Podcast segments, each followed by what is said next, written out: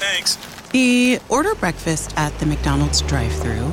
Tell yourself you'll wait to eat it at work, but it smells way too good. So you eat it right there in the McDonald's parking lot meal. There's a meal for every morning at McDonald's. Right now, get any size iced coffee for 99 cents until 11 a.m. and pair it with your favorite breakfast sandwich or one of our tasty bakery treats. Price and participation may vary. Ba da ba ba ba. McDonald's. I'm loving it. Enjoy! Thanks. The order breakfast at the McDonald's drive-through. Tell yourself you'll wait to eat it at work, but it smells way too good. So you eat it right there in the McDonald's parking lot meal.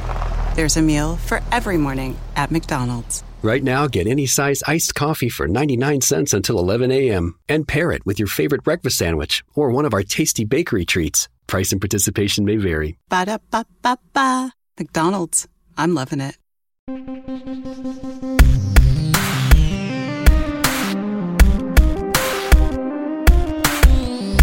This is the 911 Calls Podcast with the operator and his trusty junior assistant, Mr.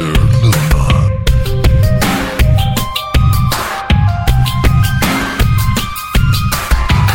Nine one one. Where is your emergency? I think there's somebody in my ma- in my house. I don't know who. Okay. What city or township are you in? Hola, Luna. Hey, ¿por qué? Como Esteban? Sí, sí, sí, vato. I don't know Spanish. I think I just said, like, what's Steven? I think I said something super racist by accident there. I'm not sure. You might have. I said vato. I, I don't know. I had no idea. Well, we'll move on. Anyways, yes, please move on. Anyway, moving on. Uh, hey, uh, really quick, I wanted to. Uh, I've gotten a lot of people that, when I say a lot, that's two and a half people have uh, reached out to me. It said, "I'm I'm all caught up. I'm I'm just so I'm I make more stuff." And and a couple of these people, I was like, "Hey, we've we're actually on Facebook too. You know, both the Dark Topic and 911 calls have have groups on Facebook that are very active. So just want to let everybody know. Check us out on on the Facebook if you uh, want to be Okay. annoyed all day long by the operator. like Right. you'll be annoyed so much you'll be like, does this guy do anything else except for just make stupid comments on Facebook? He's the same guy everywhere. It is fun. If you interact with the operator, you'll get you'll get uh, it's like a speak and spell. Yeah. I've seen a lot of people say that when they read my comments, they just hear my voice when they read so I had somebody else tell me that. Uh, Uh, do we are we are we doing a podcast here? Oh yeah, we here? are, we are, are. Yeah, I guess we could do that. You're just going on about. I had somebody else talk to me on Facebook, and uh, I had seven stories to tell you about Facebook people, but never mind. I won't. Oh, actually, one one quick fun fact to non share. okay. This is hilarious. There are there are two people who listen to our show. They're both women, and the only reason I say that is because one is named Alex and the other one's named Janine. Janine. Yeah, well, that one's obvious, but the Alex, you know, I thought maybe you'd think that they were like, you know, a man and a woman, but no, Alex and Janine, and they live in Vegas. And remember, uh, remember Cookie Friday? I do. Yeah, so they they they've like fallen in love with Cookie Friday, right? Oh, okay. Yeah, cool. and they love it. So like every time Is this an ad? Is this is this an ad? cookiefriday.com. You're killing me, man. No, no. Um, they've become good friends with uh, Tyler and Janine, who own Cookie Friday, or Janine. I should say Janine and Tyler. Oh, cool. And they've become, you know, they're they're they're friends with them, and uh, Uh-huh. they bought Janine a present, and they were like, "We can't think of anything to buy Tyler," and I said, "Well, Tyler's really into cycling." And so they got him. what the? F- listen, this is like talking to my mom or my grandmother about people I don't know, or and then Susan. If I recall, she was short and she had a yellow dress on. No, no, okay, the punchline's coming.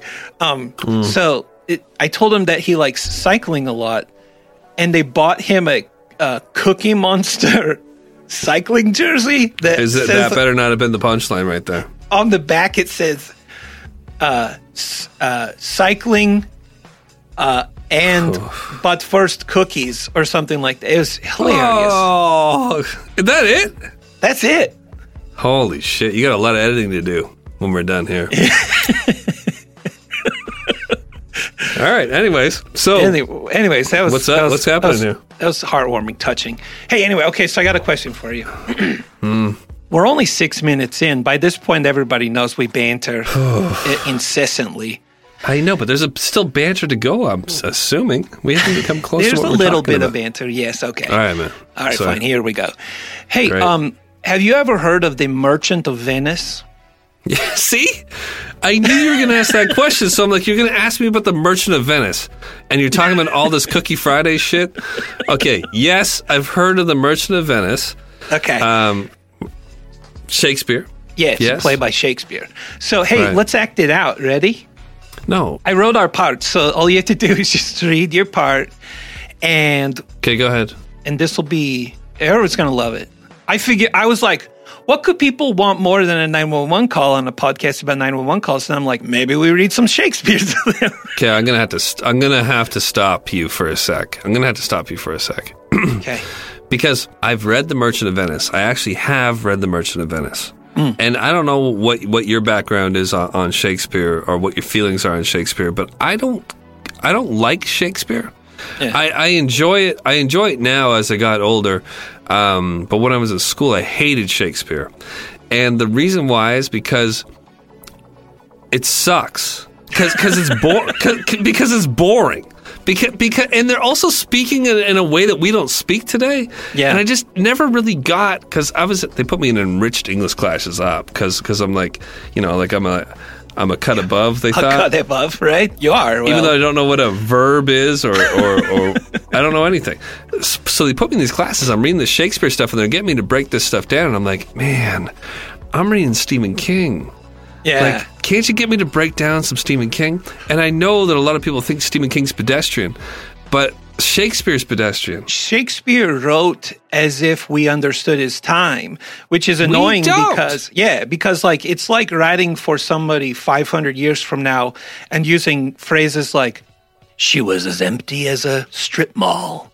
You know, like we get it, but they won't, you know. And but he did the same thing and we just don't I don't jive with I have to have Shakespeare translated for me in order for me to understand. when you're it. trying to get a 14 year old 15 16 year old to fall in love with literature and fall in love with english the english language say i feel like it's counterproductive yeah. I- whenever i was in classrooms and i was having to explain to the kids on top of what they'd already been taught and on top of what they'd already read what's going on here they don't give a shit at the end all they want to do is pass they want to get a passing grade on Shakespeare.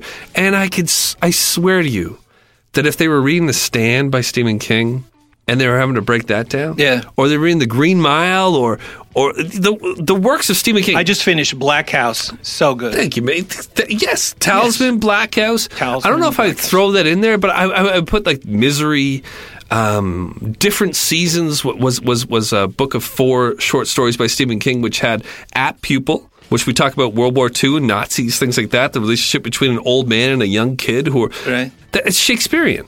Yeah. Um, you have Stand by Me, which you could say is Shakespearean as uh, Shakespearean as well. Um, what was the third one? Uh, Shawshank Redemption. Rita Hayworth's Shawshank Redemption, which you know, prison, whatever. There's a lot to talk about there. And then the breathing method, where somebody is taught, this woman is taught how to like do the Lamaze method, and her head gets cut off, and she, Yeah. her body still breathes, and she pops out a baby. Or the book, uh, yeah, Golden, By who? uh, Golden? Steph Curry. God damn. Are they related? Yes, we can move on. Let's do your Shakespeare thing back and forth. Fine. Now I'm super pumped to do this. Oh my Uh, god. actually, I think I'm more excited now that I know you hate it. I don't hate Shakespeare. I, I enjoy it personally. I just hate that it's in the school system, and I hate that it's making kids feel like they're stupid when they're not stupid. They're just bored. You know, somewhere in the world, there's a guy who wakes up every morning and he combs his hair, parts, hard part, combs his hair with a comb. Hasn't showered in like three weeks, but combs his hair because, you know, if you don't shower for three weeks, it combs real nice. Hmm. But he combs his hair and he turns on our show. And on his wall, there's like a series of check marks. And it goes like this Hates firefighters, hates the British accent, Italian accent too. Shakespeare. that guy's coming for you. I don't hate them. I just don't understand why they're so popular. I don't understand why this show's so popular, so I'm right there Yeah, with same. you. All right, moving on. Are we really going to do this back and forth Shakespearean Yes, stuff? we are. We're gonna roll. all We're right. gonna rock this. Okay, you're first. All right, I'm first. All right. Hi, I'm Antonio, a Venetian merchant living in Venice. I do merchant stuff like ships and shipping things that go on ships. And I am his best friend, Bassiano. Hi, Bassiano. What's up? Hey, Jack, uh, Antonio. I want a Porsche. Cars haven't been invented yet. It's the 1500s. No, no, no. I mean this girl named Portia. She lives over in Belmont. I see. Okay. Yes, girls haven't been invented by now. so, so now this makes sense.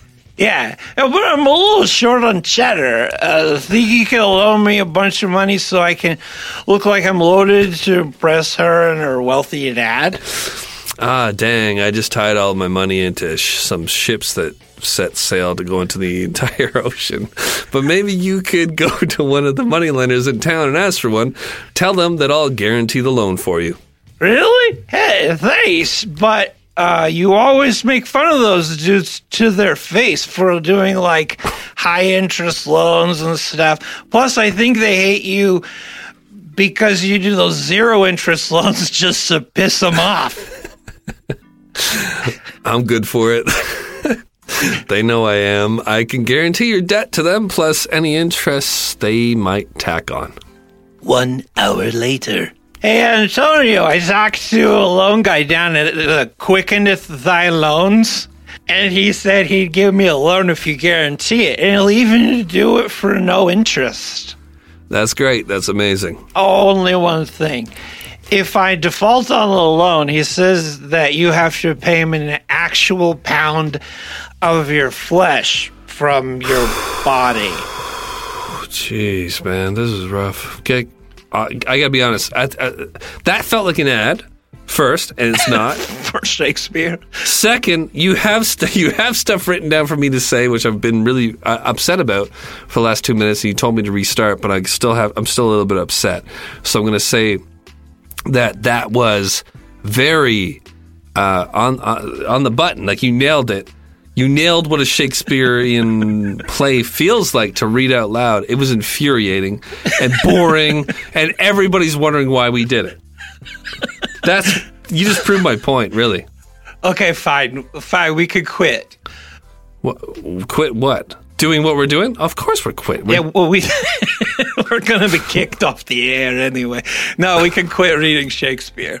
All right, good. All right. Do you get a call? But there was a there, there was a purpose to that. Okay, just really quick. Long story short, Bastiano wins Portia's hand in marriage, but then finds out that Antonio's ships have been wrecked. So he goes back and tries to save Antonio's life so he doesn't have to give up a pound of his flesh. Fun fact to know and share you only have about 20 pounds of skin to go around, so one pound of it is going to be a good chunk. Portia and her BFF followed the boys back and they disguised themselves as men. In the court, the judge calls for the legal counsel and he picks a young lawyer who turns out to be Portia in disguise as a dude. Who gives a f- Portia determines that the contract is binding between this moneylender and Antonio, and the moneylender is actually owed a pound of flesh.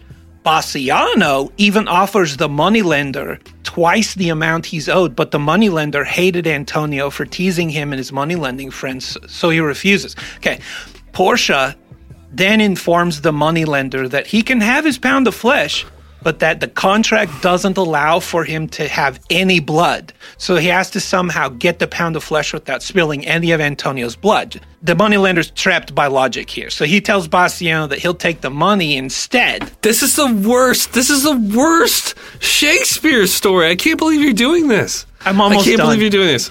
Oh, okay. But Portia, the dude Portia version, tells him that his contract is binding as is. So he either takes the flesh without spilling any blood or he doesn't take anything at all. Then Portia tells the moneylender that he's found guilty of conspiring against the life of a citizen of Venice and that this means that he has to give half of his estate to the state and the other half to Antonio. And the judge here shows mercy and takes a fine instead of taking the moneylender's estate. And Antonio shows mercy by not taking the other half of the estate, but he makes the moneylender promise to give the whole estate to his daughter, who's Portia's BFF, that was also dressed as a dude. So everybody ends up with who they want, and everything works out. The only thing interesting about what you're talking about here is how boring it is. The only thing interesting about this Merchant of Venice, about the Merchant of Venice, the only thing interesting about the Merchant of Venice is how has how boring it is, and also the only thing interesting about it that you haven't mentioned so far. Oh my god, you haven't even said Shylock. Yeah, right. Because I figured that was. Are you avoiding? I was trying to be politically correct because Shylock has kind of turned into a a uh, derogatory term for Jewish people because of this Shakespeare play. Because the moneylender was the moneylenders in the town were all Jewish, and his name was Shylock. So people actually use the term Shylock now in kind of a bad way. So yeah, I was trying to. I was trying to. Uh, If I was eating soup in a restaurant right now, I'd be like, "Hey waiter, hey, is this just hot water?" and also, did you serve it boiling? Like it's, it's just I'm just so angry with what what with what I'm being served to. Okay, so is there more? Is there more up? no, but okay. There's a moral. Uh, Oh, thank you. The reason I tell the story is because of mercy. So the law in the story was qualified to literally end the life and the livelihood of the moneylender. The moneylender had done wrong, and the law could have taken everything he had. Okay. and all the people already despised him to a certain degree. But the story goes on to show that humans can have a, a heart and show mercy. And the law mm-hmm. is often very black and white, but mercy is about the only thing that can soften the law's harsh ruling. Also, have you ever heard of the Holmes Youthful Trainee Act? This is the most boring episode of a podcast that's ever been broadcast, and I have no idea how you're going to cut this down. What What was the question you just asked me again? Sorry. Do have you ever heard of the Holmes Youthful Trainee Act? Uh, the high, the Hyatt or Hyatt? the H Y Y. H-Y-Y-T. No, I, ha- I no, I haven't heard of it before. Yeah, well, it sounds sort of like a child porn ring, but you'd be wrong. Um, it's a program in Michigan where if you're between the okay, we're getting closer to the story. See, see, I went from Shakespeare to Michigan. shit. So Can I cut you off? Can I cut yeah, you off? fine. I want to see something entertaining, just just to make sure we keep an audience here. Okay. did you know? Did you know that William Shakespeare, that his name is an anagram for a weakish speller? That the name William Shakespeare, as an anagram, works out to a weakish speller. Really? So you take all the same letters Yeah, it's called an anagram. Yeah. and you can spell a weakish speller. You can spell a weakish speller when it comes to William Shakespeare. Shakespeare. I'm just trying to save you here. And then, and then, and then one more thing. That's amazing. That's entertainment right there. Did you know that some guy in New York caused like uh, an ecological disaster by wanting to bring all the birds over from England that were mentioned in Shakespearean plays and bring them to New York so you could sit there and you know feel like very Shakespearean? But they brought over sparrows. So sparrows come over. They brought over like a hundred of them. And now the sparrow and the house sparrow and the pigeon are the only three birds in the U.S. so you can just shoot on sight. Like that's what that's that's that's that's, that's why a taxi driver just runs them over. You ever been in a cab and the taxi driver is just knocking over pigeons? So basically, what you're saying is everything that's associated with Shakespeare is a total disaster. It's a disaster. They should bring Steve King in. All right. Uh, anyways, go ahead. the Holmes Youthful Trainee Act is a program in Michigan where if you are between the ages of 17 and 23 and you're convicted of a certain list of crimes, the law can defer your sentence and they'll even take your guilty plea and they'll exchange it for you agreeing to follow this youth program. So it's proven to be pretty effective if followed. The risk that the kids run by going through this program is that if you fail to complete it, the conviction it's reinstated, your guilty plea is recorded, and your record becomes public. So basically, the law is willing to be merciful in hopes that they can help you. But if you don't help yourself, the law becomes, well, the law again. Okay. All right. So, okay, today's uh, call, today's case involves a, a few people that have had firsthand experience uh, with this law in Michigan. I can't tell if this one's going to fly or die. I, I just, uh, my fingers are crossed. Everybody's excited here. Hit play. Okay. Well, okay. There's. Guess. Okay. All right. Here's entertainment for you. Guess where this 911 call takes place? I don't know. England? In a 13 year old girl's room. Shall we go there now and eavesdrop on the call? Oh, there's nowhere I'd rather be right now than in a in a 13 year old girl's room.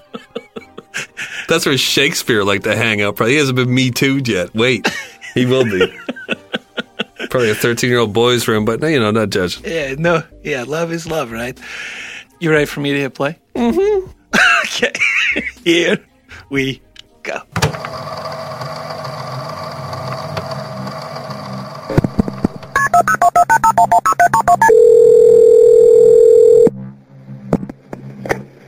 Nine one one. Where is your emergency? I think there's somebody in my in my house. I don't know who. Okay. What city or township are you in? Harrison Township. What is your address? 38990 Hammond. Three eight nine nine zero. What? Hammond. Haven. Hammond. H-A-M-O-N. I'm 13 years old. I don't know what to do. Okay. Hold on one moment. Okay. Where are you at in the house? I'm in my room upstairs. I hear walking downstairs. I saw someone looking through my door downstairs.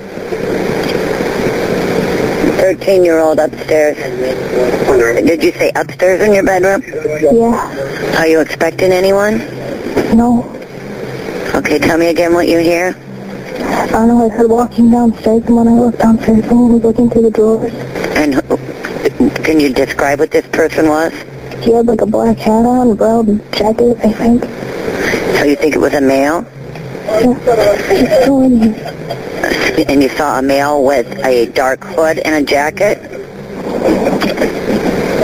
Hello, don't hang up. Hello? Where are you at? Rachel, she saw a male inside. No, she's not answering me.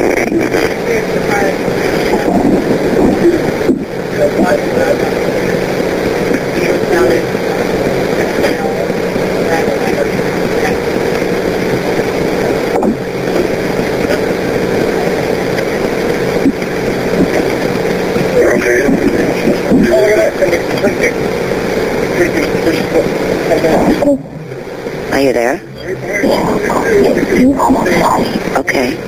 Do you in your room? Yeah. Okay, they're on their way already. My partner's got them on the way already. I want you to go some... Do you have a lock on your bedroom door?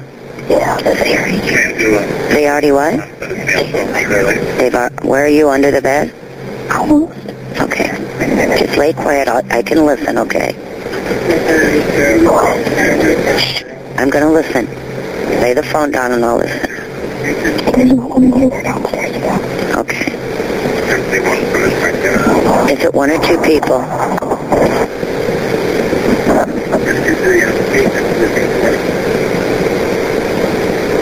What is your first... What is your first name? Chloe? Chloe? Yeah. There's two people in the house. They... How do you spell your name, hon? It's Chloe. Okay.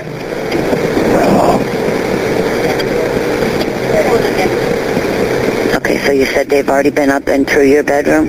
Yeah. Okay. You're still under the bed? I'm almost. You what? I'm like halfway under it. Okay. How did they not see you? I don't know.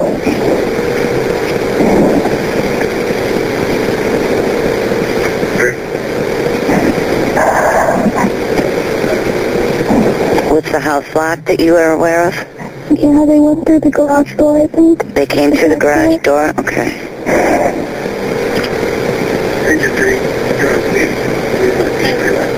Do you have a dog? Yeah. Did the dog bark? No. Where is the dog at? I think downstairs. What kind of dog? Uh, the lab. She has a lab. The dog didn't bark.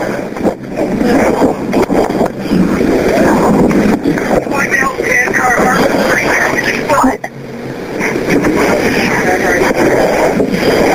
Okay, just stay where you're at, Chloe. How old is your dog? Or is he locked up or caged up downstairs? Uh, yeah, he, I don't know. Okay.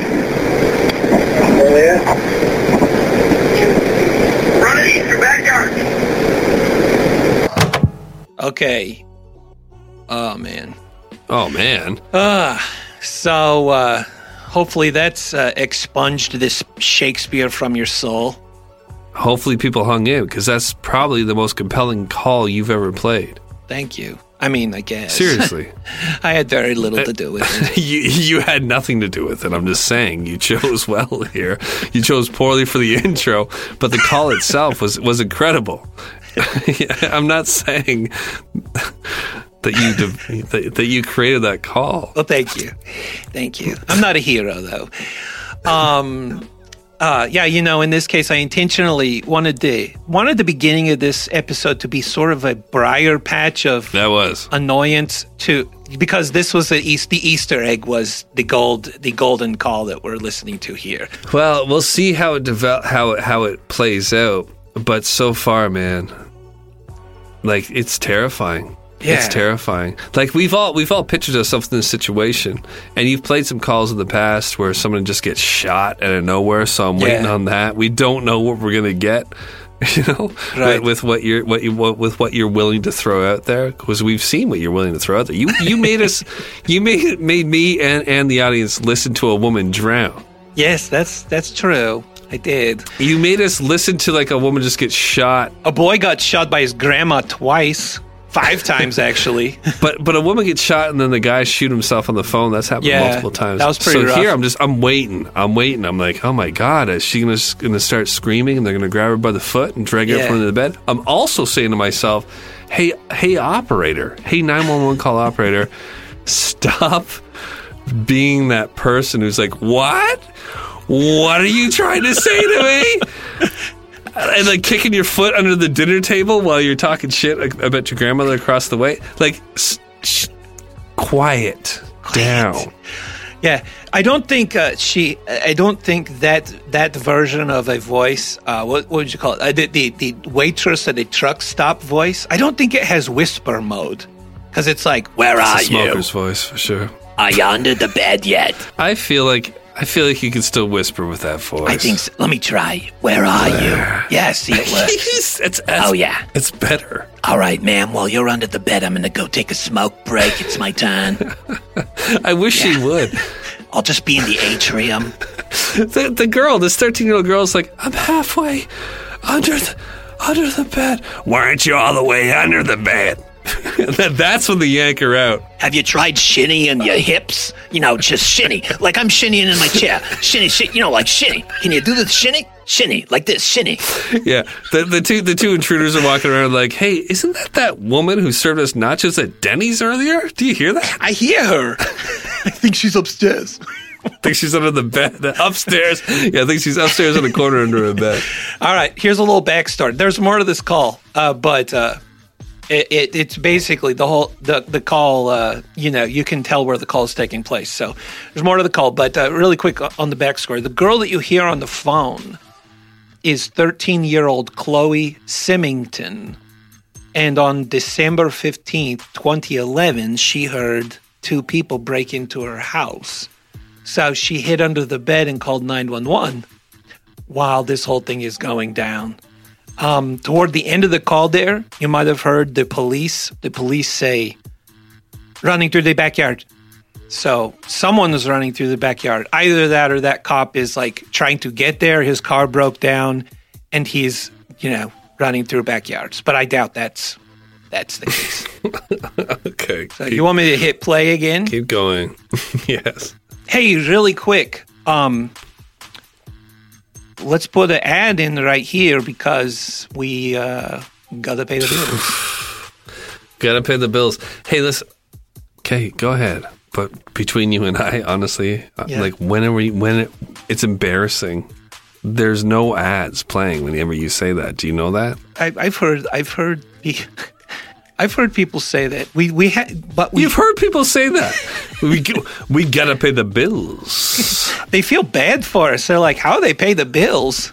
we don't pay the bills. Yeah, But well. just start saying we gotta pay the bills if we actually have an ad. But see, that's the thing is, I don't know if we'll have an ad because our ad managers insert the ads dynamically in the spot where I say, put an ad here in every episode. So oh, so ads might be playing in the states, but in Canada they're just not playing. yeah, I Because mean, in Canada there's, there's no ads playing. yeah, yeah, and then there might be ad playing in Norway. We don't know it, but uh, our ad managers, This is yeah, have said, Okay. "Oh no, we'll get you some ads," and I'm like, uh. When? Because I don't know if you know this, Jack. Statistically, more people listen to this show every month than live in Miami. How many people do you have to have listen to a show to get a what are you freaking talking ad? about? What are you talking about? What are you talking How, about? what, what's what's the what's the population of Miami? Like three hundred fifty thousand? You three hundred and fifty thousand people listen to this podcast every month. Yep. No, they don't. Yeah, they do. No, they don't, Statistically, dude. St- Anyways, when you say you got to pay the bills, here's an ad. How about we work on there being a f- ad there? Okay, here's an ad for you. We don't have any ads, so if you're listening to this and you're like, oh man, once this episode's done, I'll be out of episodes until they put another one out. If you say that and you're not on Patreon and you have a latte in your hand, that latte could have bought you a whole month's worth of more episodes. How about that for an ad? I don't know why you're talking like there's an audience listening right now. I'm talking to you. No, I'm just, I'm saying that is, yeah, of course, but also cut cut like half of the the start of this episode out too. just like half of the Please. half of the Shakespeare story. yeah, well, I don't know why you kept reading that. Yeah. We were done. You could have just skipped the whole thing, man. I just, it was a waste of time. I know. I'm just looking. I got to go pay the bills. I got to go to work because we're not we're not making any money on this shit. I'm thinking of taking a job as like a census worker or something. I got to get a gas station I can work at real quick and just steal everything for dinner again. All right. okay, we'll get back into this. Let's like like right. let's act positive about an ad, okay? No, of course, for sure, but Hey, let's uh let's do an ad right here. do off, off the top of the head ad for what? No, let's just no, we're just supposed to insert an ad here. So let's just be positive about inserting an ad. I'm still upset. Okay, All right. Uh yeah, let's uh I think if we add an ad it'd go right here because we gotta pay the bills. Do you feel alone in the world right now? Well, maybe it's something you did.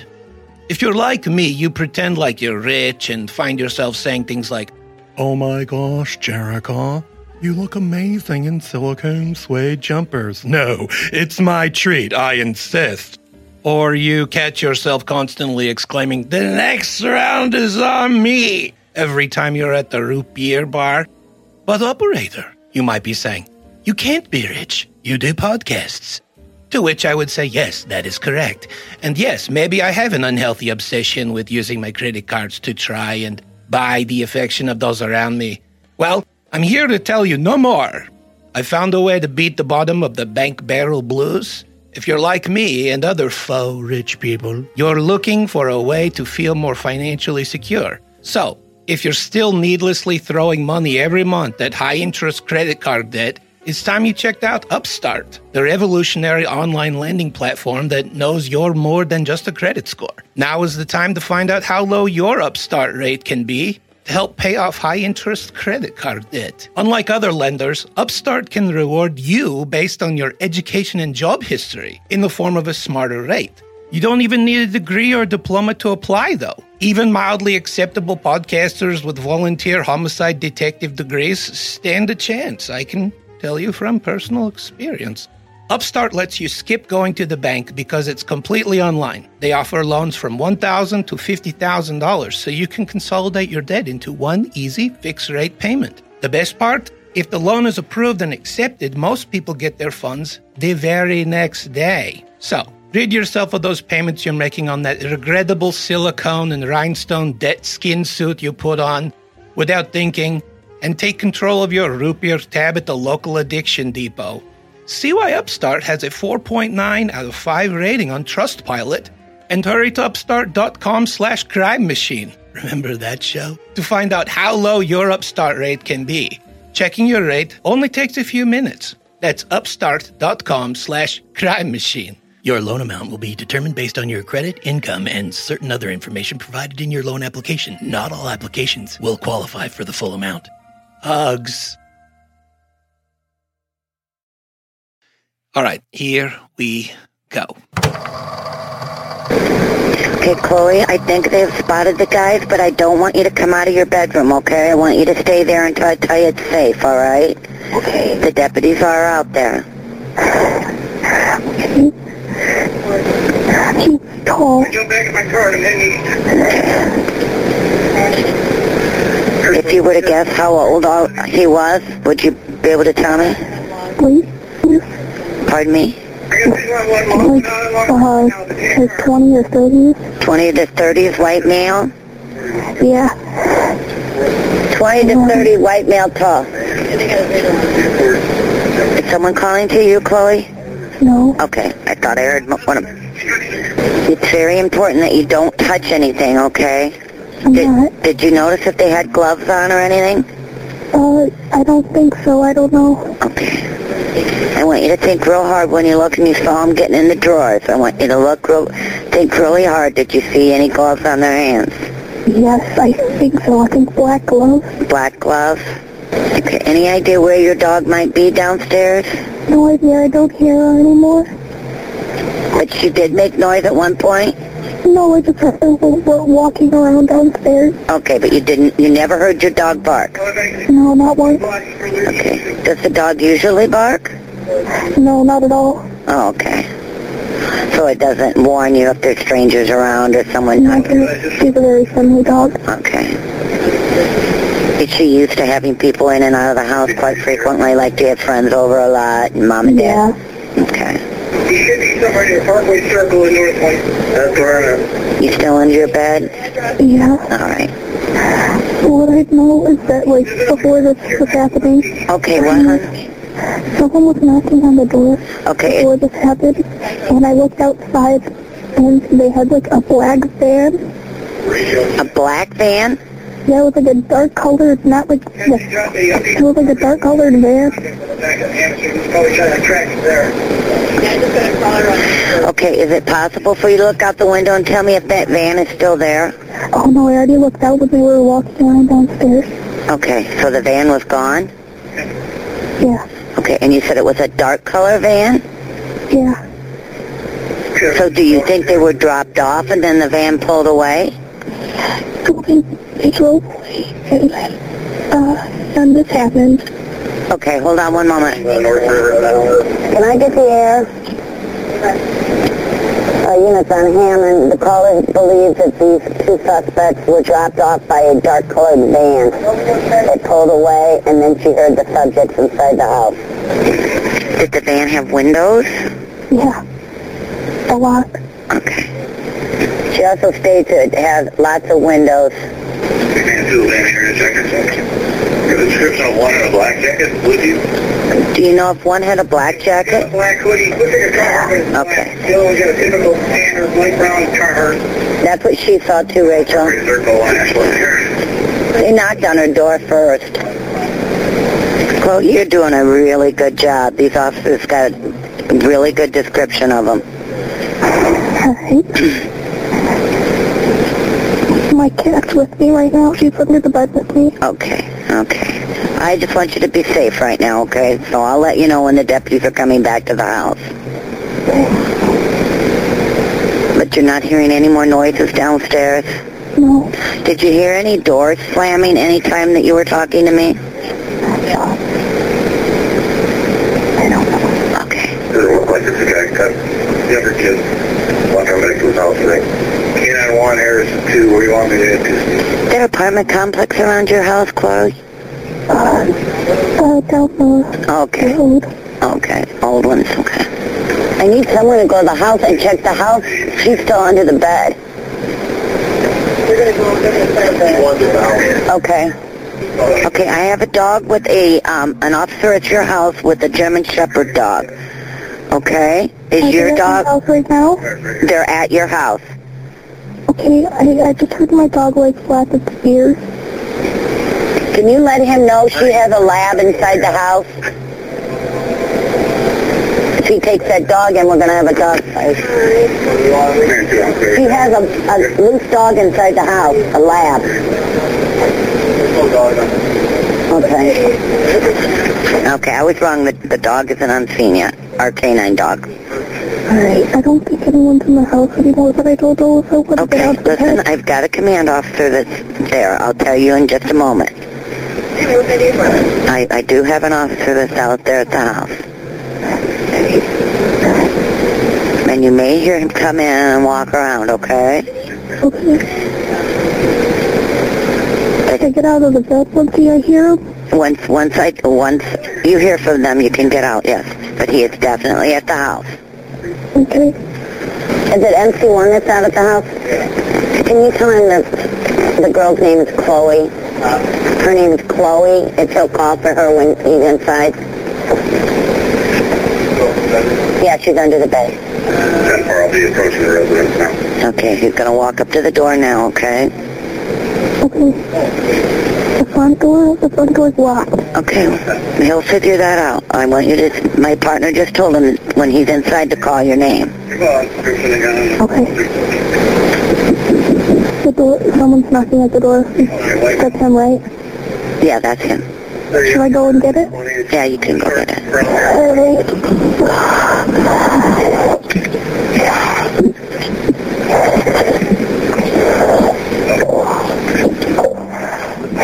who it is, Chloe.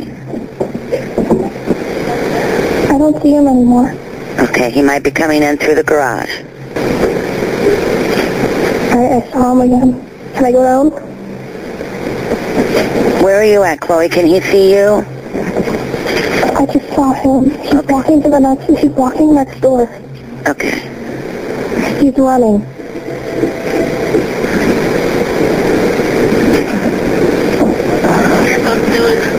Chloe, do you have a bathroom downstairs there?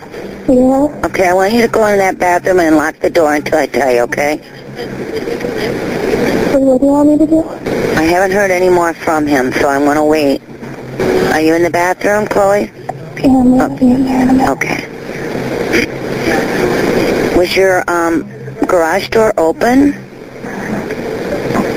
Oh, there's, side door Okay, on my garage. I see the top. He's walking in front of my house. okay. MC1 station, 10. Do Okay, you want me to go get the door? okay. She's coming to the door. Is, uh, going to be a tan vinyl sided home? Is, do you have tan? I found him. Okay. All right, I'll let you go, Chloe. You did very, very good. Very brave. thanks. Um, bye-bye. Bye. Oh man, poor Chloe. That was a long time to be under the bed. At least she had her cat there. Yeah. Have you ever been in one of those kind of like I've been in a couple where oh, I'll tell you one. I was uh, living in Birmingham, Alabama, and every Wednesday we would drive around and try to find an empty basketball court in town, uh, just you know around, uh, and shoot some hoops. This one time we were in we were in the projects, which is hard not to be because there's a lot of projects in Birmingham. Go ahead. What? No, so it just made me laugh. the, in the projects of Birmingham, I'm sure they still call it shooting hoops. That's like a white person's way of relating to the hood, you know? Yeah. So we went to shoot some hoops. at this shoes hoops. So we were we were playing basketball at this basketball court, and um and it was it was getting kind of dark, but the basketball court had these like floodlights. The floodlights went out, and we were like, "What?" And we stopped playing basketball, and then they came back on, and there were a bunch of guys on the side of the court, and they were like, "Uh, you guys are done playing." And we are like, yeah, okay, we're, yeah, we're almost done with this game. And they're like, no, you're done. And they pulled out uh, like automatic weapons. Like one guy had an Uzi, one guy had another, and like we are like, okay, yeah, we'll just pick up our stuff and we're gonna we're gonna get out of here. Yeah. And like the feeling, uh, the feeling I can describe it as when that happened, being that exposed, like in the middle of this asphalt, like no no cover, nothing, and that guy could have just started mowing us down. Like if the nerves in my body, it was like I got stung by a thousand bees all at once. It was just like. It just hits you like your body wants to react, but there's nothing you can do. Well, those are alarms going off, and your body's letting you know, like, man. Yes, I bet you, I bet you everybody who's ever been murdered felt that. And you got to feel that. probably. Uh, you should be. Or anyone who's ever been stung by a thousand bees. I've been stung by 18. Wow, that's close to a thousand It was wasp. statistically. Yeah. Um, yeah. So the fun, the not funny thing, but is we packed up like quick. But the weird thing was these guys got back in their car and like took off. And so we were kind of like, should we stay or should we go? Na na na na na na na. And we decided to leave, right? So we're getting back in the car. Was that the Ramones? Oh, it was the Clash. Weezer? Oh, the Clash, right? The Clash, right? Uh, No, no, no, no, no, no, no. I don't think it went like that. That's why I had to comment on it. All right. close. Uh, and we're getting in the car, and this other car pulls up, and these guys get out, and they're like, "Were those guys giving you a hard time?" And I was like, "Yeah, well, you know, they're fine. It's fine. No problems. No problems." And they're like, "Give us twenty bucks, and we'll go take care of them for you." And I was like, 20 bucks. These guys are probably with those guys. so Yeah. if I gave them 20 bucks, I just bought them all Slurpees. Wow, that's a cool scam, though. Yeah. So you show up and just scare everybody on the court, then you leave Take off, and then you get some money from the cleanup crew. for 20 bucks. I'll take care of a full out gang with Uzis for 20 bucks. Yeah, it's not likely. I don't think I want to be involved. No, he wasn't price. really. I don't think he was packing that kind of heat in his Toyota Corolla.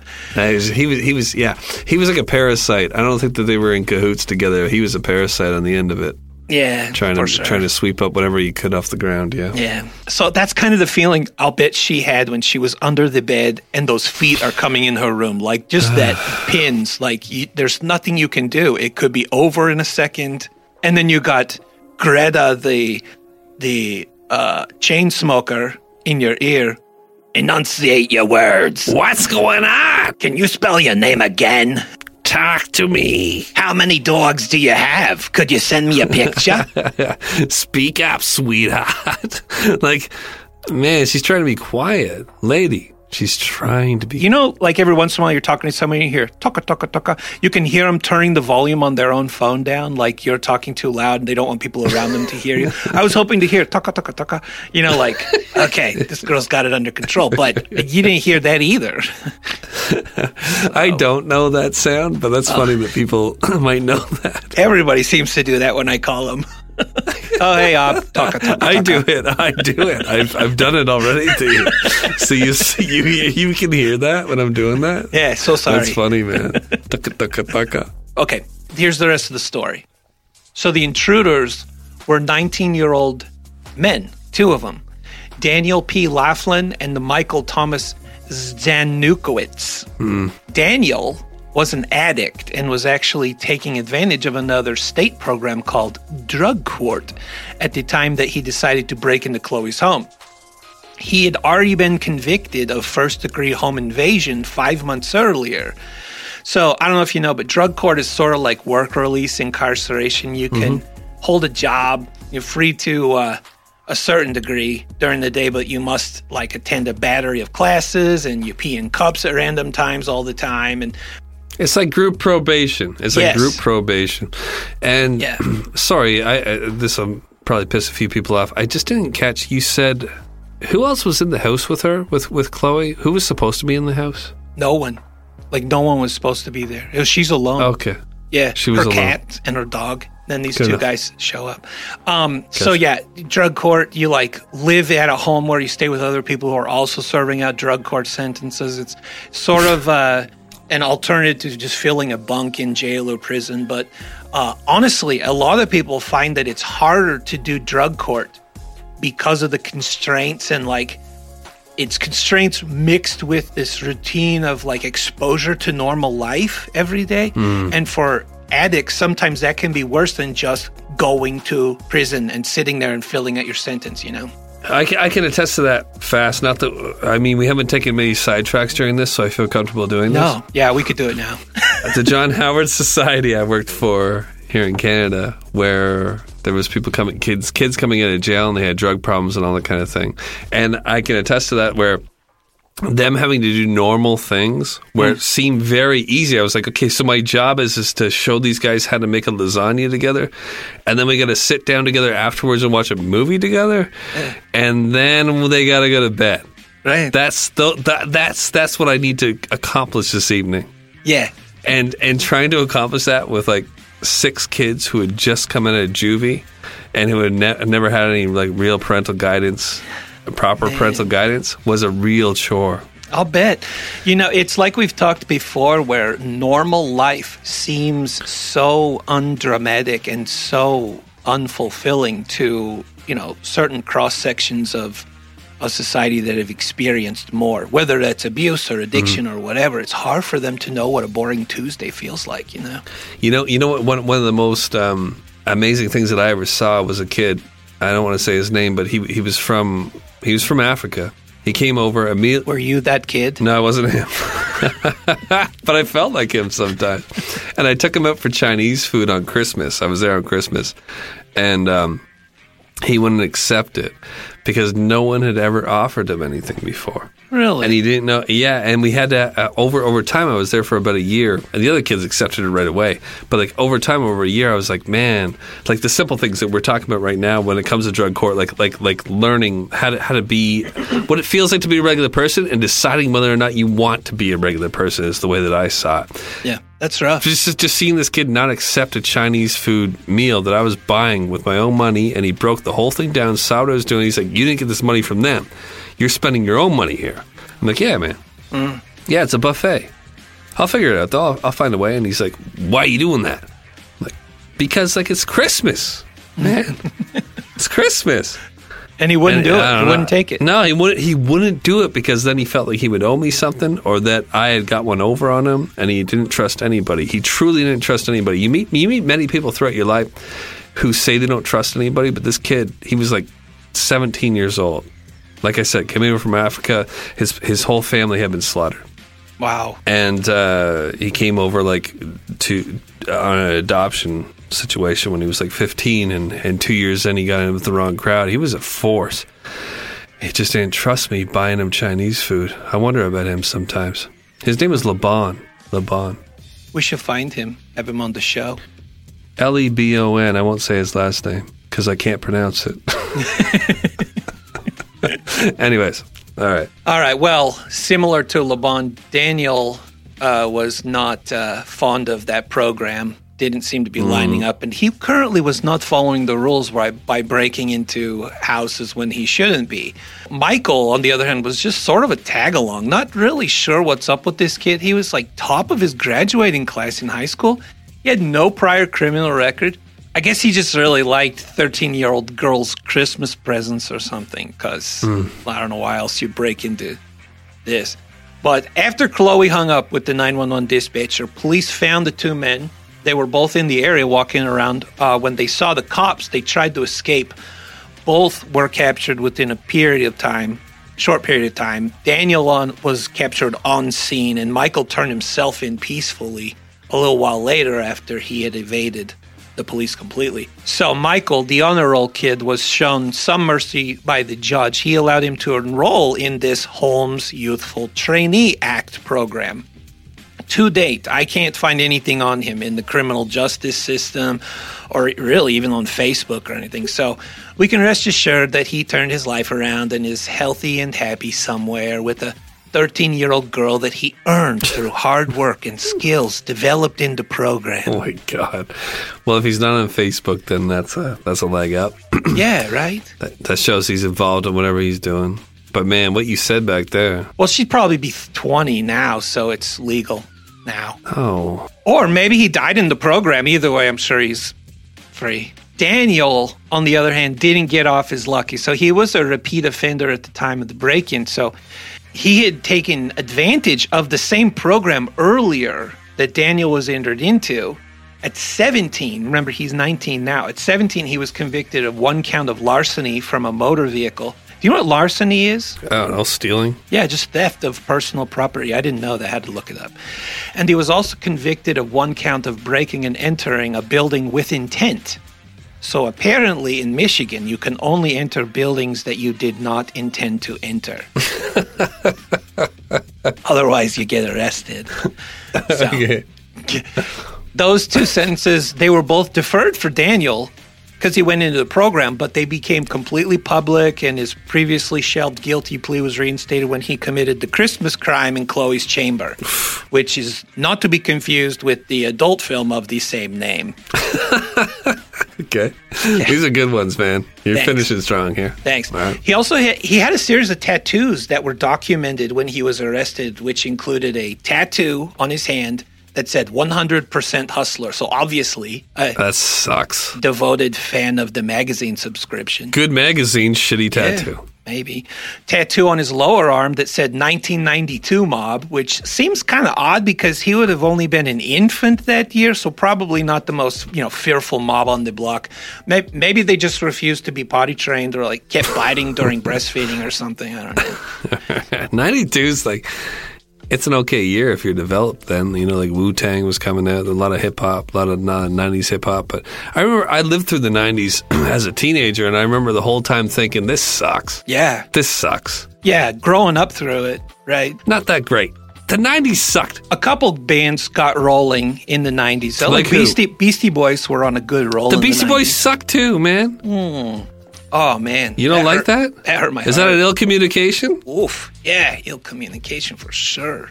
No, I, I'll tell you, yeah, growing up in the 80s and the 90s, it, it felt like um, society was trying to figure out what it wanted to be when it grew up. You know what? Did it did it figure it out? though? No, because it just figured out at that time that it wanted to wear plastic pants and like neon.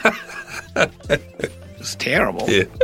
Anyway, a couple more tattoos that this guy had. He had a lower arm tattoo that was a cross and a crown. So I'm not sure if it was like a religious cross though, or like a medical cross. Maybe just a crown that looked cross. Yeah, maybe just a grumpy looking cross or a grumpy looking crown, cross looking crown. You know, maybe like a cr- prince or a king or a royal baby. B. Uh, lower arm tattoo of a pot leaf. So naturally, he was uh, interested into essential oils and other natural healing solutions.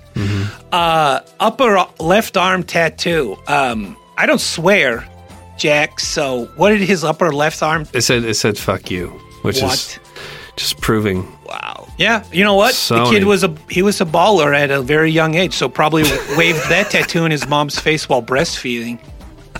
Uh, two, couple more tattoos. Upper left arm, he had an L. Upper right arm, he had a D, which I find interesting because that could actually lend to his intellect. Because a normal mouth breathing criminal would have done the D on his left arm for Daniel, and on the L, he would have done on the right arm for Laughlin, which was his name, Daniel Laughlin.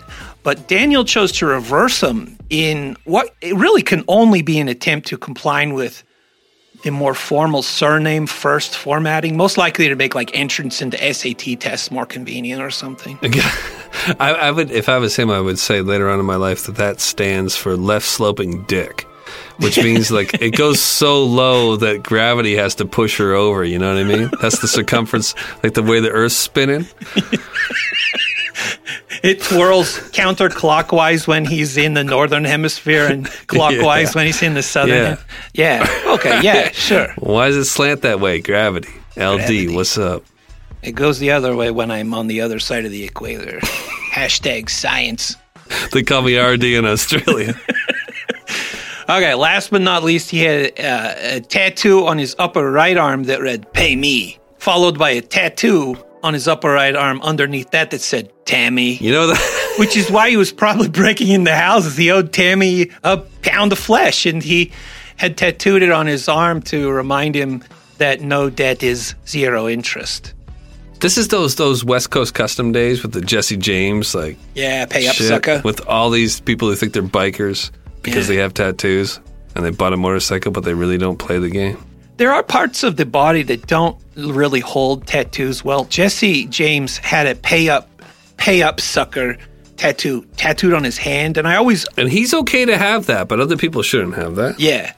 Always wondered though, like, does the hand hold that tattoo very well? Like, does it go away? So, like, I wonder if he's got that redone or if it just fades. Are you thinking about sweaty palms and that the ink's gonna run? Like just as if, if you wrote somebody's phone number on your hand? Yeah. Is that what you think's gonna happen to that tattoo? Yeah. That's not that's No. not a concern. No. Well, I don't know how tattoos work. So it's all a mystery to everybody. It's just magic.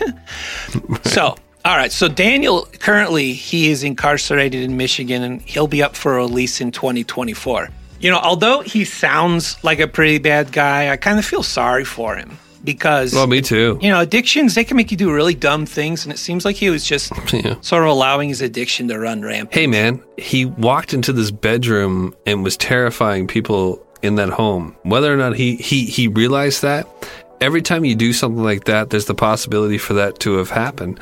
I think about it a lot. Like with my house, I'm like, if I'm not here tonight, I know my whole family will hide in the back room. Go ahead and walk through my house and steal all my shit and walk out and think that you didn't harm anybody. Guess what? They heard you the whole time. Yeah, you messed a lot of people And up. they thought that at any moment you were going to boot the door in, rape their mom, and slit my little kids' throats. Yep. That's what they think.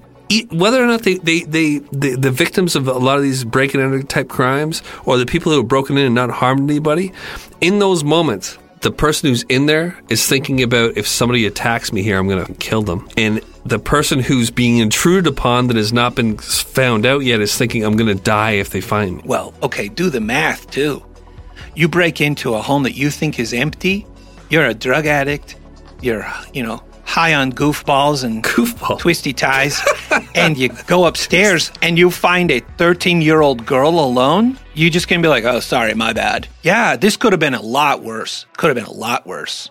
and their cat's there too. I have so many beanie babies under here, I'm having to kind of make a cave. She's outside the bed with a glowing phone. They haven't seen me yet, somehow. Did you hear that part where the 911 dispatcher said, How did they not see you? I did hear that part. And she's like, I don't know. I don't know. Well, I immediately pictured that her legs were out on the other side of the bed, right? Yeah. That she dove in on a side that they wouldn't be able to see, and then her legs were hanging out. But now that you mention it, imagine the door opens, she's facing them, looking straight up with Indiglo on her phone, right? Like a full out iPhone glow. and they don't even see her. Brenda, quiet. She keeps talking the whole time. They're in my room. Where are they? They're standing over me. Can they see you? Did- I don't know how they can't. How did they not hear you? Is what I'm wondering because I've had you on speakerphone this entire time. Okay, Chloe, you're not talking. Dial some buttons. Beep, boop, boop, beep, beep, boop, boop. oh, this got dark. All right. Well, yeah, like I said, I feel bad for him. You know, I, I know people, you know, this reminds me of like what you were saying that one time about some people just can't screw up right. You know? Yeah. Yeah. Right. Like this guy. So here's what sucked for him is while he was in drug court, which there's a couple things I've never understood. Drug court, because you're in with other drug addicts, you co- you you basically commiserate with other drug addicts, and the whole time you're offset by these classes that everybody wants to put a bullet in their head. It seems like going to sex like sex addict therapy with other sex addicts. You can meet you can meet some hot chicks. You can meet some hot chicks at sex addict uh, classes. I've heard, Exactly. So or so, some girls that are willing to go. Is from what my friends have told me. or some dudes, you know, depending on which Dudes way are you willing to go swing. too. Everybody's willing to go. Everybody's willing to go. So here, a drug court, right? So he gets addicted to K2, which at that time wasn't detectable by drug screens. So he just just stocked up on K2. And he got away with it so long that he got away with it and it got away from him. You know, so Why are we talking about K2 like everyone knows what it is? Is K2 ketamine? Is that that? Yeah, K two was uh, K two is also known as spice. It's uh, one of those synthetic cannabis okay. cannabinoids. Um, gotcha. Yeah, so it wasn't detectable. Remember, uh, face eating guy that was was Yeah. uh, they think uh, yeah like this was in the same kind of period of time where you couldn't detect it on a talk screen. Bath salts. Yeah, spice K two meow meow. It's tough. It's tough to trust your your research when it comes to drugs. To be honest with you, I, I do some deep dives, quick Googles here and there. You know, spit spot. you think it's all bad, so that's fine. All right, It's all the All right. same. Yeah, no, I just feel bad for the guy. I mean, uh, you know, good. Good he got incarcerated. Good that nothing else happened. Uh, bad because, man, I, I don't know. I, I'm constantly conflicted with how to handle drug addicts because prison is a terrible idea for that. Drugs are easier to get in prison than they are on the streets often. Drug court seems to be. I'm just confused. I'm, I'm I struggle with that. For me, if somebody has a drug problem to the point where it's affecting people consistently over the period of like a decade, and they're robbing people and they're raping people and they're stealing from people, I, I chalk it up just the same as maybe the same sentence you would give a serial killer death. Well, that's that's uh, kind of why I started this with Shakespeare. It's it's it says the law is brutal.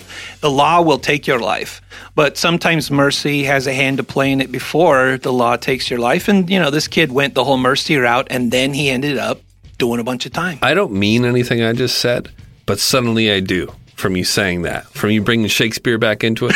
Because when, when, when you when you have a th- when you have a threat, when you have a threat of like, okay, well, the ceiling. As soon as I hit the ceiling, there's going to be a, a, ceiling fan made out of razor wire that's going to chop my head off. Yeah. You're a little less apt to go as close to that ceiling, but it feels like within the justice system when you have drug court, Mm-hmm. and, and you know, and you, and you have you have all these outs and, and all these people sympathizing with you, and we live in this society where everyone's like, oh my god, all he needs is a proper, you know, structure around him and, and a chance. And I'm telling you, man, there are people who are just shit.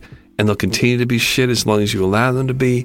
And they'll just, every day you let them back outside, they'll go and try to find more drugs. And, and, and then if they, once they run out of those drugs, they'll steal from you and manipulate you. The only way to stop these people is by giving them a real smack in the top of the head. An addict can only be recovered if he or she is willing to be recovered. And if you look at, so here's my solution. If Sorry, sorry, but what? what sorry, I'll, I'll let you go. But what if we're not ready to wait for them to figure that out? Well, that's the thing. Exactly. And that's once again Shakespeare. It's law. The law Yeah. wants to kick in, and the law should kick in. Um, Yes. If if mercy doesn't have a chance to change their heart, or they aren't willing to change their heart along with that, because you remember in that story, the moneylender had to agree to the terms. Otherwise, You, you're talking about the Shylock? Nah, not anymore. Nope, nope. I'm not talking about Shakespeare anymore. Oh gosh, no. But okay, here's here's how I would answer it. If you look at the amount of money every state puts into drug courts, and they put into the cost of uh, imprisoning drug addicts. I think you could cut down on that by if you took that money, because the only programs that really are proven to work are ones that cost a lot of money. They're hard to they're hard to get into. And here's the sucky thing is what addict has a bunch of money to get better. So what you do is as the state, you give them you provide them vouchers to go to mm-hmm. these programs because the programs also won't let unwilling people in. So that that cuts the load. You suddenly you've got all these people that are unwilling to go, so they're fine, go to prison. The other people voucher for a more promising opportunity. This is this is a bad conversation for us because the people who have the money are going to be people who have money, who, who are the worst people to be involved in it. So you're saying that the people with the, they get the voucher, they've earned it in in what way? Well, okay, so like let's say this program that these two guys went through, right? It's a merciful program. That program would be able to offer vouchers Oh, to kids that were willing to do it. So yeah, no, the, the, the voucher so basically the state is contributing to personal businesses that set that set up these these retreats or, you know, So it's like a val- valedictorian program yeah, within the drug court. yeah. In a way, it's like if you prove yourself or you're willing, you can use a voucher. Go here, rather than the Okay. state wasting that same money on you sitting in a bunk in prison or or a halfway house. You know, trying to make it while you're also working at the Circle K, trying to avoid doing another round with your friends. You know, I understand. I don't know. Anyway, I do have a happy ending. But the thing I really think you could do for drug addicts is let them be. Let them be so. Let them be so. If there are people who really want to just be like high their whole lives, and because the thing is, is when somebody gets off of being high, someone goes off of being a heroin addict or a crack addict or someone who's been that way for like five, ten years, real life really isn't good enough for them. I think we should create programs where like, you let them be high forever, but they they're high in a way in which They're alone. they're helping society. It's like so here's what you need. Here's something synthetic which which creates it's you're not sitting there smoking crack in the back alley or, or doing heroin with the th- shit hanging out of you in an apartment somewhere. But here's something synthetically that you can take that that ups the way you feel about yourself. You feel high all the time and you can sleep, but you need to you need to do this for us. I'm talking about uh, a dystopian society. Like a creative commune in a I, way. I'm talking about slaves. Hmm? like a creative commune in a way where you can be high, but you have to be a you have to be a guitarist in a band and contribute creatively, or you have to paint, or you have to do the. So we're basically creating artisans out of addicts. Ooh, I like that. Artisans out of addicts.com. I like that. I like that. If you told me, here, I'll give you this pill every day. You're gonna feel as great as you can. Okay, I'm talking about I'm talking about me outside of having a family and stuff because I have to stick with my family and, and all that. But there are people I know who who will never have a family. There are people who, uh, who I know that will always be lost, and they'll eventually commit suicide or they'll die of a drug overdose or they end up in prison. Those type of people, they're like uh, in Game of Thrones. You know when they go to the wall. Yeah, the big wall. yeah. Right. They get this pill every day until they don't want it anymore. And they just got to go do mundane tasks for society, but just feel great all the time. Okay. They have that in North Korea where uh, half the population they just break rocks all day. Hey, if you're high and breaking rocks, Maybe you like better it. than you better than you break into to my house and It's true. you know, uh, some some people might look at us, you know, and say, "Hey, tanking up on root I- beer and breaking rocks all day long." definitely. Yeah. All I'm saying, and, I, and, I'll, and I'll cut off here and we'll go to the happy ending, and you'll probably cut this whole thing out. But all I'm saying is, I'm sick of trying to figure out what to do with these people because they don't give a shit about themselves. So let's just give them an option to do what they want to do, but that is out of our hair. Yeah, because they're they're choosing not to contribute. Well, then you'll have this conversation where it's like, well, if you let them recover and dry out and you figure out all their feelings, it's like we all got feelings, guy. Yeah, it kind of makes me wonder. Like, if you had asked some of the biggest musicians to, if you said, "What if we would have rewarded you with more drugs and everything for you to create more albums?" They wouldn't want that. They might have. You know, who knows what Pink Floyd or would have made or whatever. But we also would have probably wrung them out. Like we would have squeezed all the creativity out of them because as humans, we can only handle drugs so long. We think we can handle it. Yes.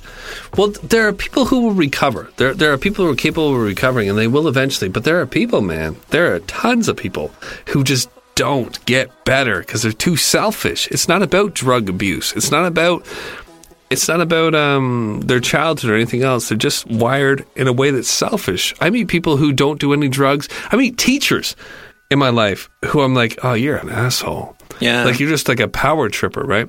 So when you find someone who's into drugs and, wa- and wants to like lose themselves in that, well, fine. I'll pay an extra five bucks a month on my taxes just to take care of these people so they don't got to be in my regular life all the time. So they're out there chopping rocks and We could make a record label that is just nothing but addicts. That'd be kind of cool. Like we put together these like super bands based on they're just like a bunch of total crazy addicts. When they're not doing drugs, they're on stage. We'd make a million bucks. We'd make we'd make a a million and a half dollars. yeah. I, I just that's the point where I realize this is all going to get cut out. So No, actually, I've decided as we've been doing this, nothing's getting cut out of this one. It's going to run. I'm just going to let it go. And people are going to be like, that was bold, or they're going to be like, that was stupid. But either way, we're our sword is in the stand on this yeah, I'm going to stop talking. I'm not even going to beep you out. I'm not even going to beep out your F words. How about that? Okay. Okay. All right. Well, yeah, you're a, you're a revolutionary. Okay, so I got a big question for you then, right before this happy ending. Um, Mm-hmm. Were you ever sent to your room And if so, what type of child were you when you were punished? Were you obedient and serving out your room sentence with patience? Were you obnoxious where you went but you made her regret it with your noise and destruction? Were you manipulative? So you went but you made her feel so bad about it that she let you out early? Or defiant? It took an act of God for her to get you to actually go to your room. How about relieved? Ooh, dang. Oh, now I'm sad. oh man, you just No, I mean, there's a lot of people who feel relieved just just just to just to get out of the chaos that was going on that that caused the situation to be sent to that room, just to get away from it. I didn't even think of that. For for me, I was always relieved. Always relieved. Well, and it, it never happened to me that often. It didn't happen that often because what's happening is you're being pressured into a situation that you of something that you don't want to do, and that adult and that you normally in that situation would not do themselves if the situation was reversed. Right. So as soon as you get released to go to your room and just shut up and it's fine, you don't get any dinner, fine, we're not talking about this anymore. I, I think anybody who's actually been in that situation and to prison too for at least the few, first few days or the first few minutes, you just feel relieved. You don't got to deal with it anymore. That paints a very detailed picture. We should do a whole podcast on that sometime. Let's do it right now. We haven't had much to talk about on the side yet. Oh man, my heart hurts a little. Ah, all right. Well, um, we'll get. Man, I don't know how to walk that one off. I, uh, I feel, yeah. Okay, I'm gonna just walk away from it because there's so much there. All right, imagine if a dispatcher has the power to control people on the other end of the phone. Well, that's how this next call went. So let's listen as this dispatcher seems to have like almost a remote control on the couple that calls 911. You ready for me to hit play? I'm ready. Here we go. See? Yeah, Rosebud just throw down and spit on my face. I just tried to jump me. Are you at 894 Twin Sister Road? Okay, is he still there? Yeah, he's trying to leave it. He's like common line. Okay, we're on the way. We're on the way, okay? Do you need an ambulance? No. Hello? Hello?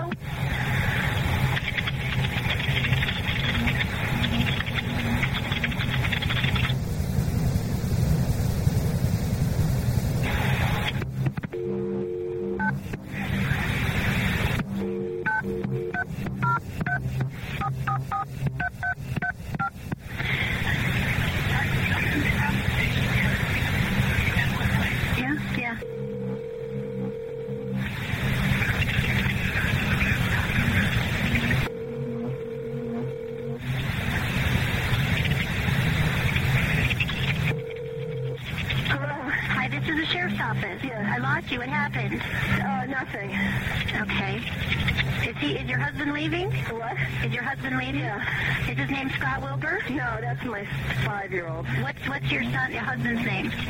Ben Taslitz. Ben what? Taslitz. T A S L I T Z. And what kind of vehicle will he take? What, he's going to take a F three fifty. What color? It's red. Okay. Is he? Is that him yelling in the background? What? Is that him yelling in the background? Yeah. Is he leaving or is he staying? Talk? Are you gonna wait for them? Either the vehicle's sitting here, I drive myself to the jail right now because of this. You understand? I asked you not to do you want me to talk to him? Why did you spit in my face and choke me? Throw me to the ground. You understand? What do you want me to tell him? I never. Le- Leela, is that your name? What? Is your name Leela? Lila. Lila? So he spit in your face and threw you down. You scared me to death and you were choking me on the ground. You were Lila? Lila? Please talk to me. He, he threw you on the ground and he spit in your face and strangled or choked you, right? Okay. All right. Well, it's something that, you know, he's got to pay the consequences for his actions. If you'd like, I can talk to him until we get there and try and calm him down.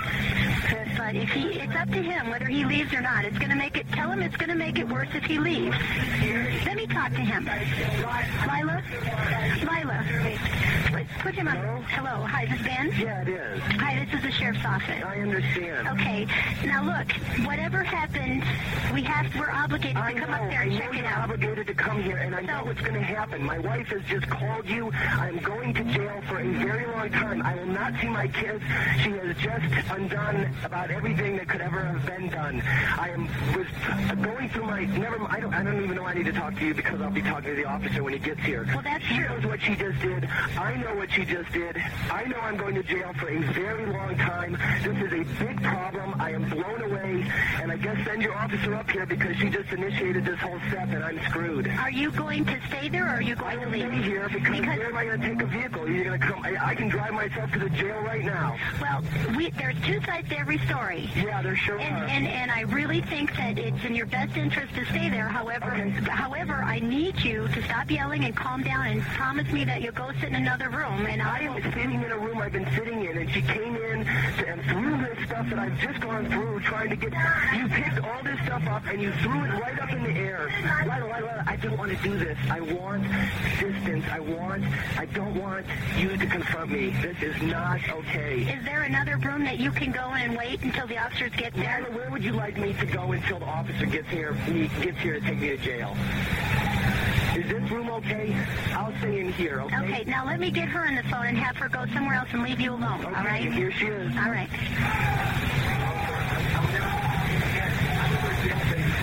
Lila? Lila, Lila, you guys got to stop arguing. The, the process has begun. I, I asked him to go to another room or for you to go to another room and separate from each other until the officers get there and we work this out. Can you do that? Yeah. Can you can you just not speak with him or fight with him until the officers get there? Yeah. Okay, I've sent them. I've asked him to go somewhere else in another room in the house, and if you can honor that, I will let the two of you go. Okay. But if if you're going to continue to fight, I'm going to have to stay on the phone with you. So will- will you? Do you promise you'll stay in another room until the officers get there? Okay. Do not speak with him. Don't fight with him anymore. I've asked him to do the same thing, and we'll be up there and we'll help you guys work this out. Okay? If it gets bad again, call me back. All right. We'll be there in just a little bit. Oh man, Man. ice in those veins, man. She she kicked those people right in the teeth. Yeah, she broke that down. For the first for the first quarter of that, I was like, "Oh no, she's escalating this situation." You know, like like the Yeah. guy in the back. Who knows? Is is is? Let me talk to him. Let me talk to him. Let me talk to him, and I'm thinking like, is is is he gonna is he gonna blow her head off? Is he gonna start up a chainsaw in the background? It sounds terrible, but as soon as he got on the phone, you, you, you realize that normally for the most part people people are people are normal. Sorry. For the most part people are normal. It's very rare that you're going to run into like a jason Voorhees having a Mhm. relationship with a woman and it falls out of control and gets on a 911 call. Yeah, right? It- it's it's regular people. So as soon as she got him on the on the phone he sounded like a regular guy. You're expecting some kind of beast or some monster Yes. and uh, she was able to talk talk him through it and talk sense to him, which his wife wasn't talking sense to him because they're both in a heightened state. and Yes. it was just a beautiful thing. It was a beautiful thing to to, to hear. She broke that down, sent them to their room. That was amazing. She did, but there was a baby in the background, which which concerned me a bit. Yeah, you know, uh, this one hit me kind of weird personally because um, when you first start hearing it, and she's she calls and she's like, "My husband spit on me and threw me down the stairs or threw me down," you're like, "Oh man, this is gonna suck." Yeah. And then he gets Yeah. on the phone, albeit he is overly dramatic, I think, but. Okay, so personally, here's a personal story really quick. Oh, good. I was engaged to a girl one time who was very skilled at being crazy. Like, uh, so she seemed very normal. uh, but the more I got to know her, the more caustic the relationship became. Then I got to know her parents, and I'm like, oh wow, this is this was this has not been a life that has developed that has built a, a girl with a Yeah. sound mind. I see Um, where it's coming from. yeah, and uh, okay, so I'll just sum it up in one in one story, in one experience that I had with her. She felt more comfortable fighting than she did getting along. So we're sitting in a car. I was so mad this one time. I had to stop the car. I just stopped the car. I pulled over. We're on like a side road, right? And we're yelling at each other. And it's I don't realize that it's loud as loud as it is. I'm just so exasperated. I, I've never been with a professional arguer before, right? And mm-hmm. I don't know how to mm-hmm. handle it. I don't know how to. I don't know how to fix it. You wouldn't. Yeah. Yeah. And I'm constantly trying to fix the situation, right? And partially, I think that's why I was in this relationship because I kind of saw something that was broken and I hopefully I'm mm-hmm. better now, but you know, at that time I was You're a fixer. I was and and it was a, a flaw. But anyway, we're sitting there all of a sudden cop lights behind us. And a, a officer comes to uh, my door and he's like, "We got a we got a call from the apartment building right here next across the street that says you guys are having a fight." And I was like, "I'm sorry, you know, it's just this we're just arguing about something." And then he goes over to her side, which I totally get what he's doing here. He goes over and he's like, "Ma'am, Are you okay? do you feel safe?" She says, "No." Oh, fuck. You're, you're in trouble. the cop took her and took her home. And when that happened, and I, this call made me think of that. Like, this guy seems so exasperated. Like, she could have very likely blown a situation. Maybe not. Maybe not. Maybe it was an abusive situation and she's getting out and she's fed up. Um, but that's the that's the memory that came to mind. I'm I like, hear you. I don't know how to. I, you you can't fight that one. You're just shadow boxing. I hear you, man. See, I come from from like a violent past where where it was it was always the guy. Yeah. And and for for for that situation, like for you to for you to share that story fits very well to this because when the guy got on the phone, I was like, oh, this guy doesn't seem like that bad of a guy. Yeah. And he's following instructions, and now everybody has listened to the operator. I was expecting chaos, like I said before, so. Um, I don't know what the moral what the moral would be here. This is a happy ending. I don't know. I don't know, man. I don't know. See, I, that that dispatcher man, she just she she buttoned that one up, and I thought I thought that She was did. so She impressive. I was like, wow. But I also thought I thought I, I also thought sorry man to talk over you there. Yeah. But I also thought she was very lucky to have run Hmm.